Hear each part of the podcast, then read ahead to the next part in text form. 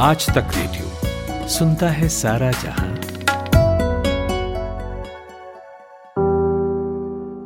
मैं जब मर जाऊँ तो मेरी अलग पहचान लिख देना।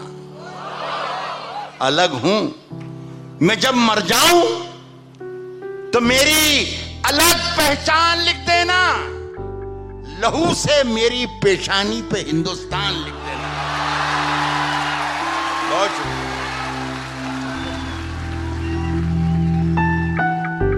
राहत इंदौरी को अपने एक एक शेर पर ऐसे ही दाद मिलती थी। लोग देर तक खड़े होकर तालियाँ बजाते थे। शेर फिर से पढ़ने के लिए कहा जाता, राहत इंदौरी फिर से पढ़ते और कमाल की बात देखिए कि दूसरी बार भी उतनी ही दाद मिलती। ये राहत इंदौरी का जलवा था, ये उनकी शायरी की ताकत थी। नमस्कार, आज तक रेडियो सुन रहे हैं आप, मैं हूँ अंजुम शर्मा।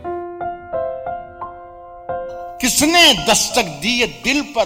किसने दस्तक दी ये दिल पर? कौन है? आप तो अंदर हैं। बाहर कौन है?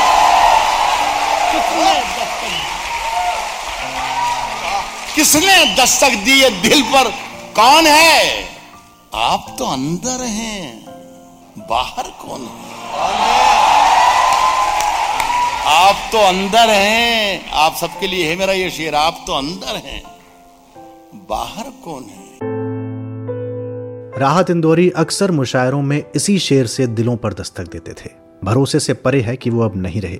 इंदौर के थे और अपनी मिट्टी से इतना प्यार करते थे कि राहतुल्ला कुरैशी की जगह शहर के नाम को अपना नाम बना लिया और हो गए राहत इंदौरी। कह रहा हूँ कि नई हवाओं की सोहबत बिगाड़ देती है।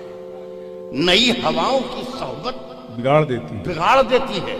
नई हवाओं की सोहबत बिगाड़ देती है।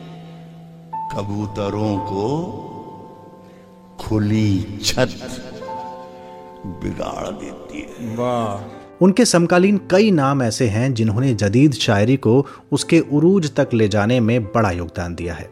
राहत इंदौरी उन्हीं में से एक थे। उर्दू अदब की एक बड़ी आवाज़ है नवाज़ देवबंदी। वो कहते हैं राहत इंदौरी मुशायरों की बादशाहत का दूसरा नाम है। मुशायरों और कवि सम्मेलन की दुनिया का तो बादशाह था वो आदमी बादशाहत की है स्टेज पे राहत इंदौरी साहब ने। कमाल ये था कि बड़े तीखे और खुरदुरे लहजे का एक सच्चा और ईमानदार शायर। राहत साहब के यहाँ जो गज़ल का जायका है, वो कड़वा तो ज़रूर है, लेकिन उसके अंदर एक अमृत है, एक शहद है, एक मिठास। बहुत बड़ा नुकसान हुआ हमारा जाति नुकसान भी है, अदब का नुकसान भी है, साहित्य का नुकसान भी है। राहत इंदौरी जो है, वो किसी एक शख्स का नाम नहीं, बल्कि एक अंजुमन का नाम है, पूरी एक महफिल का नाम है। राहत साहब ने ज़िंदगी की जो तलखियाँ हैं, कड़वाहट है, जो खुरदरापन है, उसको गज़ल बनाया है। और कमाल ये है कि वो वो खुरदुरापन, वो खारदार लहजा चुभता ज़रूर है लोगों को। लेकिन ये कि लोग उसकी सच्चाई का एतराफ करते हैं। सिर्फ़ खंजर ही नहीं, आँखों में पानी चाहिए।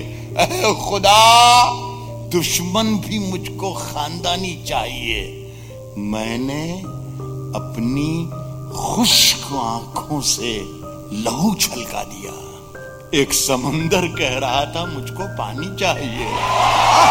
मैंने अपनी खुश्क आँखों से मैंने अपनी खुश्क आँखों से लहू छलका दिया। मैंने अपनी खुश्क आँखों से लहू छलका दिया। राहत इंदौरी की सबसे खास बात थी उनका शेर कहने का लहजा। माइक से बराबर दूरी पर खड़े होना, दोनों पाओ के बीच बराबर दूरी बनाना। उसके बाद वो जैसे ही पहला मिसरा पढ़ते कि एक पाँव पीछे जाता, दोनों हाथों की मुद्राएँ बदल जाती और एक आँख दबाकर आवाज़ में ऐसा वज़न देते कि अच्छे अच्छों का कलेजा कट जाता था। कह रहा हूँ, दोस्तों, के इरादा मैंने किया था कि छोड़ दूँगा उसे। पसीने बांटता फिरता है हर तरफ़ सूरज। कभी जो हाथ लगा तो निचोड़ दूँगा उसे। पसीने बांटता फिरता है हर तरफ़ सूरज। कभी जो हाथ लगा तो निचोड़ दूँगा उसे और मज़ा चखा के ही माना हूँ मैं भी दुनिया को। मज़ा चखा के ही माना हूँ मैं भी। दुनिया को। समझ रही थी कि ऐसे ही छोड़ दूँगा। राहत इंदौरी जब धीरे धीरे मंच के बादशाह हो रहे थे तो एक बात का वो पूरा ख्याल रख रहे थे कि उनकी बात का असर अब बहुत गहरे तक पड़ रहा है। इसीलिए उनकी शायरी चाँद को छूती ज़रूर है, लेकिन रहती वो ज़मीन पर ही है। इंडिया टुडे ग्रुप के पत्रकार और कवि कुलदीप मिश्र कहते हैं कि राहत इंदौरी ने शायरी को मसनत से उतारकर ज़मीन पर खड़ा करने का काम किया। देखिए, बहुत सारी बातें कही जा सकती हैं राहत इंदौरी की शख्सियत पर, लेकिन मेरी राय में जो एक चीज़ उन्हें समकालीन शायरों में अलहदा बनाती थी, वो ये कि उनकी ज़ुबान, उनके तौर तरीक़े, उनकी शायरी और यहाँ तक कि उनके पहनावे में भी वो जो शायर का स्टीरियो होता है ना, वो नहीं दिखता था। वो जो एक लखनवी विनम्रता होती है, जिसे लोग उर्दू ज़बान का समानार्थी मान लेते हैं, उसका आवरण उन्होंने कभी लिया नहीं। वो इंदौरी थे तो पूरी ठसक से इंदौर उनकी ज़ुबान पर था, वही उनकी उंगलियों पर भी था। मतलब एक एक फाका मस्ती उनके मिजाज में थी। तो मेरी जो चुनिंदा मुलाकातें हैं, बेटा उनका संबोधन होता था, एक हाथ यूँ कंधे पर रख लिया और फिर बात करते थे। और थोड़ी सी छूट लेते हुए ये बात कहना चाहता हूँ कि जो एक रॉक स्टार होने का जो एक ज़रूरी और खूबसूरत गर्व होता है ना, उसको वो अपने माथे पर सजाते थे, है ना? मैं उन्हें पसंद थी, सबको मालूम है ये बात, लेकिन उनकी शायरी में आपको मीना और सागर जैसे लफ्ज़ नहीं मिलेंगे, है ना? जैसा उनके पहले जो शायर हुए वो किया करते थे। उर्दू शायरी में मैनोशी का जैसा वर्णन है, उससे उलट इस अभिव्यक्ति को वो मसनत से नीचे उतार कर ज़मीन पर लेके आए, और इसीलिए उनकी शायरी की भाषा ये थी कि बीमार को मरज़ की दवा देनी चाहिए। मैं पीना चाहता हूँ पिला देनी चाहिए। अस्कराओं के बीमार को मरस की दवा देनी चाहिए।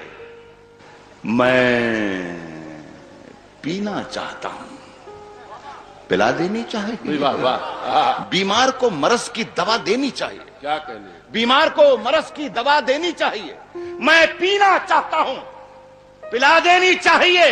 अल्लाह बरकत देगा इश्क में। है जितनी पूंजी पास लगा देनी चाहिए। राहत इंदौरी जिस समय पैदा हुए उसी वर्ष संविधान लागू हुआ था। राहत इंदौरी के दुनिया से अलविदा होने तक कई बार संविधान के मूल्यों पर चोट हुई और राहत इंदौरी इसलिए बड़े शायर हुए कि उन्होंने हर बार उसके खिलाफ आवाज़ उठाई। वो सत्ता से टकराने में जरा नहीं हिचके और उनकी इसी साफ़ गोई ने उन्हें मुशायरे की दुनिया के शीर्ष पर पहुँचा दिया। हिंदी कवि कुमार विश्वास कहते हैं कि राहत इंदौरी की सबसे ज़्यादा ज़रूरत आज के दौर में थी। उनका मेरा एक मशहूर किस्सा जो बाद में टीवी चैनल्स पे चर्चित भी रहा, वो कोई शेर पढ़ते थे तो मैंने उनको एक दिन रास्ते में कहा कि रात भाई आप कई बार इतने तल्ख हो जाते हो, इतने नाराज़ हो जाते हो कि जो गालियाँ हैं वो शेर में साइलेंट होती हैं। जैसे कि आसमा लाए हो, ले आओ, यहीं पर रख दो। तो इसमें तुम्हारी ऐसी की कैसी है आपका लहजा अंदर से आ रहा है, लेकिन आप बोल नहीं पा रहे शायर होने की वजह से। तो हंसने लगे। तो फिर जब भी ऐसा कोई शेर पढ़ते थे हुकूमत के खिलाफ या किसी के खिलाफ तो मेरी तरफ़ आँख मार के कहते थे, डॉक्टर, इसमें साइलेंट है। तो वो एक उनकी मोहब्बत थी मेरे प्रति, बहुत ही ज़्यादा। और मैं ये मानूँगा कि मेरे कैरियर में और मेरे पीछे खड़े होकर मुझे दुआएँ देने वाले लोगों में, मुझे आगे बढ़ाने वाले लोगों में, ये उन्हीं का करिश्मा था कि उनकी सदारत में मैंने ऐसे सैकड़ों मुशायरे पढ़े जहाँ मुझ जैसे हिंदी के कवि को और शुद्ध भाषा के उच्चारण वाले व्यक्ति को स्वीकार करने में दिक्कत हो सकती थी। और ऐसा मेरे जैसे बहुत सारे लोगों पर उनका इस वक्त मेरे ख्याल से सबसे ज़्यादा ज़रूरत की राहत इंदौरी जैसे एक शायर की, जो बेखौफ और सच बोलता था। और सबसे बड़ी बात है कि ऐसे समय में जब लोग खेमों में बट गए हैं, वो इस सांप्रदायिक विमर्श से बाहर थे।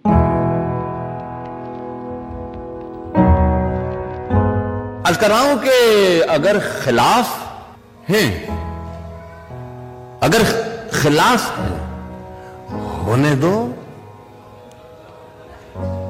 जान थोड़ी है जान थोड़ी है जान थोड़ी है अगर खिलाफ है होने दो। अगर खिलाफ है होने दो जान थोड़ी है।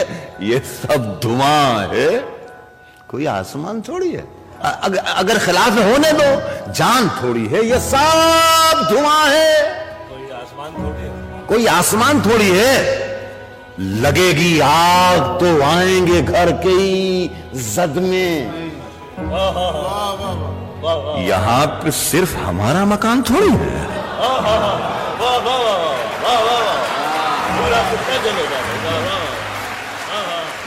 ऐसा नहीं है कि राहत इंदौरी को केवल उर्दू अदब की दुनिया में ही पसंद किया गया।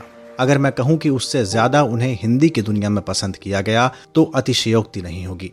मैंने हिंदी कवि सम्मेलनों में राहत इंदौरी के लिए लोगों को उत्सुक देखा है। उनके भीतर दीवानगी देखी है। लोग उनके आने भर का इंतज़ार करते थे और राहत राहत राहत चिल्लाने लगते थे। संचालक को हार कर श्रोताओं को राहत देनी पड़ती थी। राहत इंदौरी हिंदी के पैरोकार भी रहे। गीतकार विष्णु सक्सेना मंच का एक वाक्य याद करते हैं। पूर्वी उत्तर प्रदेश में एक उतरौला एक जगह है अंबेडकर नगर में। तो वहाँ पे मुशायरा होता था।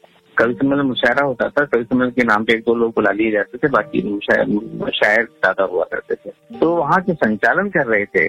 उन्होंने मेरी शान में हल्की सी गुस्ताखी कर दी। बुलाने से पहले उन्होंने कुछ ऐसे लफ्ज बोले, जैसे कि, मेरा कोई वजूद ही नहीं है और मैं एक ऐसे ऐसे शख्स को बुला रहा हूँ जो यूँ ही चलते फिरते इस तरह की उन्होंने वो की। लेकिन जो हिंदी के श्रोता थे, उनको भी काफ़ी बुरा लगा। और जो मुस्लिम श्रोता थे उनको तो खराब लगा ही क्योंकि मुशायरे में इस तरह की जहनीत लेके कोई आता नहीं है। मुझे बाद में पढ़ने दिया राहत भाई पहले खड़े हो गया बोले कि नहीं विष्णु पहले ये जो संचालक है पहले ये तुमसे माफ़ी मांगेगा उसके बाद पढ़ोगे अरे मैंने कहा छोड़िए रात अरे बोल कि नहीं हम अब हमारे उर्दू के मंच से जहाँ मुशायरा हो रहा हो वहाँ हिंदी के आदमी की इस तरह से अनदेखी करेगा कोई? और वो भी माई संचालन के माइक पे बैठ के। तो साहब उनकी इस बात को सब लोगों ने ताकीद की उन्होंने। और सब लोगों ने समर्थन किया और जो हमारे हिंदी के श्रोता थे, वो उसके खड़े हो गए। राहत इंदौर के सम्मान में उन्होंने तालियाँ बजाई। तो हिंदी के बड़े पक्षधर थे। अगर हम यूँ कहें कि हिंदी और उर्दू का एक पुल ढह गया तो अतिशोक्ति नहीं होगी। और जो उनका कहने का ढंग था, एक वही ऐसा शख्स था जो बिना तरन्नम के और तहत में शायरी को इतना पॉपुलर कर देता था, इतना छा जाते थे वो, इतना अभी तक कोई शायर पैदा नहीं हुआ। कह रहा हूँ कि हम अपनी जान के दुश्मन को अपनी जान कहते हैं। मोहब्बत की इसी मिट्टी को हिंदुस्तान कहते हैं। हम अपनी हम अपनी जान के दुश्मन को, हम अपनी जान के दुश्मन को अपनी जान के आपको मायूसी होगी ना, आप जन क्या सोच रहे थे ना? अपने सलीके से, अपने बेधड़क और बेलौस अंदाज से राहत इंदौरी ने अपनी उम्र तो अपनी उम्र, बल्कि युवा पीढ़ी तक को प्रभावित किया। सत्तर साल की उम्र में भी मंच पर उनके भीतर सत्रह साल वाला जोश था। उनके अंदाज सुखन को देखते हुए टटकी पीढ़ी भी शेर कहना सीखने लगी थी। वो खूब कॉपी किए गए और टिकटॉक पर जितने वीडियो उनकी शायरी पर बनाए गए, शायद ही किसी और कवि या शायर को इतना प्यार मिला हो। इमरान प्रतापगढ़ी खुद युवा हैं और युवाओं के बीच बेहद लोकप्रिय शायर हैं। उन्हें राहत इंदौरी ने कितना प्रभावित किया, सुनिए। मुझे याद आता है कि मैं बहुत छोटा था, मेरे प्रतापगढ़ में मुशारे हुआ करते थे और मैं राहत साहब को सामने ज़मीन में बैठ कर सुना करता था, बेसाख्ता दाद देता था। मुझे वो दिन भी याद है कि जब राहत साहब ने प्रतापगढ़ के एक मुशारे में खड़े होकर शेर पढ़ा था कि रवायतों की सफ़ें तोड़ कर बढ़ो, वरना जो तुमसे आगे हैं वो रास्ता नहीं देंगे। मैंने शेर को ज़िंदगी में उतार लिया और जब मैं मुशारों की दुनिया में आया और मुशारों में थोड़ी सी कामयाबी मिली तो राहत साहब उसी डाइस पर बैठ के सदारत किया करते थे और मैं मुशारा पढ़ता था। जब मैं पढ़ के बैठता था तो वो मेरी जो परफॉर्मिंग आर्ट थी, उसको देख करके कहते थे, तुमने आज ये ये ये किया, ये बदमाशी करी, तुमने ये खुराफात करी। तब मैं उनसे उन्हीं का शेर सुना के कहता था कि, सर, आप ही ने तो कहा है कि रवायतों की सफ़ें तोड़कर बढ़ो, वरना जो तुमसे आगे वो रास्ता नहीं देंगे। चले गए राहत साहब। अनाथ है इस वक्त पूरी उर्दू दुनिया और हिंदी के कवि सम्मेलनों में भी जो उनकी मकबूलियत थी, जो उनकी स्वीकार्यता थी, उन जैसा न कोई हुआ, न शायद कोई होगा। क्योंकि राहत शायरी को जीते थे और ज़िंदगी को शायरी में उतार देते थे। फैसला जो कुछ भी हो, मंजूर होना चाहिए। फैसला जो कुछ भी हो, मंजूर होना चाहिए। जंग हो या इश्क हो भरपूर होना जिंदाबाद क्या बात है। एक बार जोरदार तालियाँ उठा दे हवा में। बहुत शुक्रिया बहुत शुक्रिया। राहत इंदौरी की सफलता का राज ये भी था कि वो बेफिक्र होकर अपनी बात कहते थे अपनी शर्तों पर काम करते थे। हालाँकि ऐसा करते हुए उन्होंने मंच से कई बार कई राजनेताओं पर ऐसी टीका टिप्पणी भी की जिन पर सवाल उठाए गए। लेकिन किसी एक बात से राहत इंदौरी का नकारात्मक मूल्यांकन करना ज्यादती होगी। कहने वालों ने उन्हें एक बार जिहादी कहा और कुछ तो उन्हें हाथ पर फेंक कर चूरन बेचने वाला भी कहने लगे, लेकिन इससे राहत इंदौरी पर क्या फ़र्क पड़ा? भरे मुशाहरे में लोग राहत राहत और राहत चिल्लाते थे। उनके फन का फलक बॉलीवुड तक पहुँचा और उन्होंने खुददार, इश्क, करीब मिशन कश्मीर मुन्ना भाई एमबीबीएस जैसी फ़िल्मों में सुपरहिट गीत लिखे।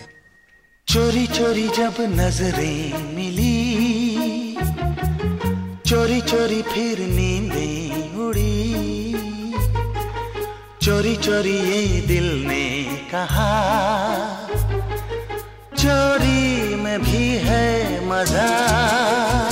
मैंने हिंदी कविता से लेकर उर्दू शायरी के मंच तक अच्छे अच्छे कवियों शायरों को बहुत खराब तरह से कलाम पढ़ते सुना है। अच्छा शेर भी मर जाया करता है। राहत इंदौरी यहीं सबसे आगे थे। भारी शेर, हल्का शेर अच्छा शेर, खराब शेर, बड़ी बहर, छोटी बहर, कुछ भी हो। राहत इंदौरी के मुँह से जब भी कुछ निकलता था तो वो सबको राहत देता था। राहत इंदौरी, गंगा जमुनी तहजीब का नाम तो थे ही। वो एक दीवानगी का नाम थे, मोहब्बत की रवायत का नाम थे। और सबसे ज़्यादा वो उस हिम्मत का नाम थे जो मायूस लोगों को हौसला देती थी चाहे वो इश्क में मायूस हो या देश के हालात से।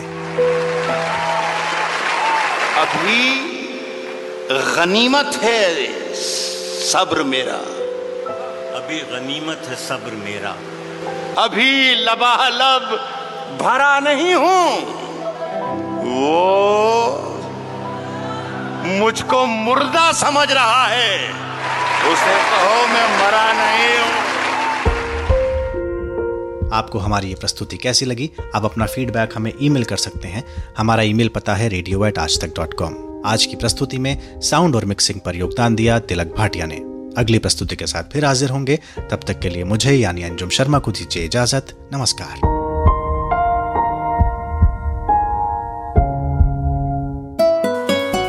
आज तक रेडियो सुनता है सारा जहाँ।